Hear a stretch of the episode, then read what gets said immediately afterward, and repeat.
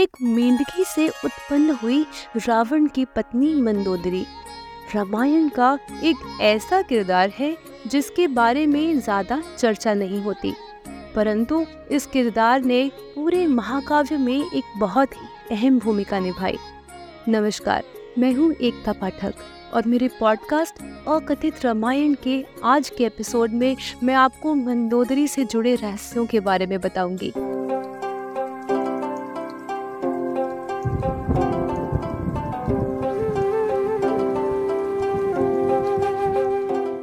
ऋषि कश्यप और दैत्य माता दिति का एक पुत्र हुआ, जिसका नाम था मैदानव उसका विवाह हेमा नाम की अप्सरा से हुआ, जिसे वह अत्यधिक प्रेम करता था।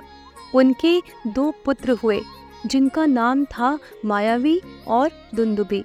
अपने आराध्य भगवान शिव को प्रसन्न करने के लिए एक बार रावण ने घोर तपस्या की। उसकी तपस्या से प्रसन्न होकर भगवान उसे दर्शन देने आए। अतः वरदान मांगने को कहा। भक्ति से परिपूर्ण रावण भगवान को देखकर बहुत प्रसन्न हुआ। वरदान मांगते वक्त अचानक रावण की नज़र माँ पार्वती पर गई। उन्हें देखते ही भगवान में अपनी श्रद्धा और भक्ति को भूलकर रावण माँ पार्वती के सौंदर्य पर मोहित हो गया। और ऐसा प्रभावित हुआ कि वरदान में माँ पार्वती को ही मांग बैठा और बोला कि वह देवी पार्वती को अपनी रानी बनाकर लंका ले जाना चाहता है। वह मूर्ख यह भूल बैठा कि यदि भोलेनाथ जगत पिता हैं तो उनकी भार्या देवी पार्वती जगत जननी, जगत माता है।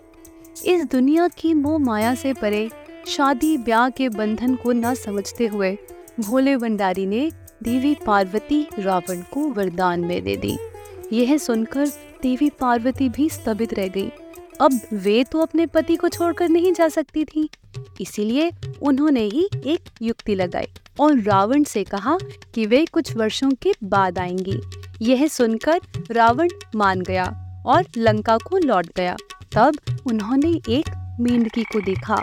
और अपनी माया से उसे एक सुंदर नवजात कन्या का रूप दिया और उस प्यारी सी नवजात कन्या को उन्होंने मय दानव और अप्सरा हेमा को पुत्री रूप में प्रदान किया।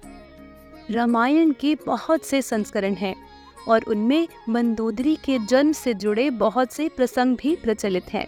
तेलुगु रामायण के अनुसार मैं दानव और हेमा के केवल दो पुत्र थे, परंतु पुत्री न थी। इसीलिए पुत्री की इच्छा से भगवान भोलेनाथ को प्रसन्न करने के लिए वे दोनों तपस्या करने लगे।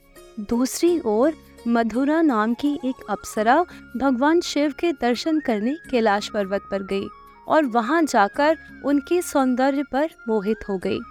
उस समय देवी पार्वती वहाँ पर नहीं थी। ऐसे में वह अप्सरा मधुरा भगवान को रिझाने के लिए नृत्य करने लगी।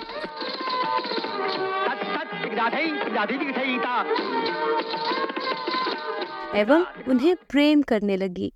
जब देवी पार्वती वहाँ पर आई तो उन्होंने भगवान भोलेनाथ की भभूत को मधुरा के शरीर पर लगा हुआ पाया। यह देखकर वह अति क्रोधित हुई और उन्होंने मधुरा को श्राप दे दिया। कि वह मेंढकी बनकर एक कुएँ में रहेगी। मधुरा के बार बार रोने और क्षमा याचना करने पर भोलेनाथ को उस पर दया आ गई। अतः उन्होंने देवी पार्वती से उसके श्राप का निवारण करने के लिए कहा, जिस पर देवी पार्वती ने कहा कि बारह वर्ष तक उस कुएँ में रहकर तपस्या करने पर मधुरा श्राप मुक्त हो जाएगी।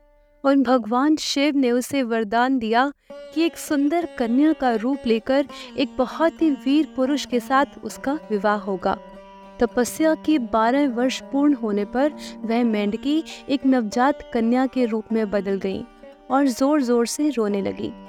वहीं पास में मय दानव और हेमा पुत्री की इच्छा से भोलेनाथ को प्रसन्न करने के लिए तपस्या कर रहे थे। जब उन्होंने उस नवजात कन्या का रुदन सुना तो उसे अपनी गोद में उठा लिया एवं अपनी पुत्री के रूप में उसे स्वीकार किया। उस कन्या का नाम उन्होंने मंदोदरी रखा। वह कन्या जब बड़ी हुई तो वह देवी पार्वती के समान ही दिखती थी। अतः वैसा ही दिव्य उसका सौंदर्य था। एक बार वन में शिकार करते हुए रावण ने मय दानव को अपनी पुत्री मंदोदरी के साथ देखा एवं उस पर मोहित हो गया और इस प्रकार मय दानव ने पूरे विधि विधान के साथ अपनी पुत्री मंदोदरी का हाथ रावण के हाथ में दिया और एक मेंढकी से उत्पन्न हुई मंदोदरी रावण की पत्नी बनी। आज की कहानी यहाँ पर समाप्त हुई। अगले बुधवार एक नए प्रसंग के साथ आपसे मिलने में फिर आऊँगी। तब तक के लिए जय सिया राम।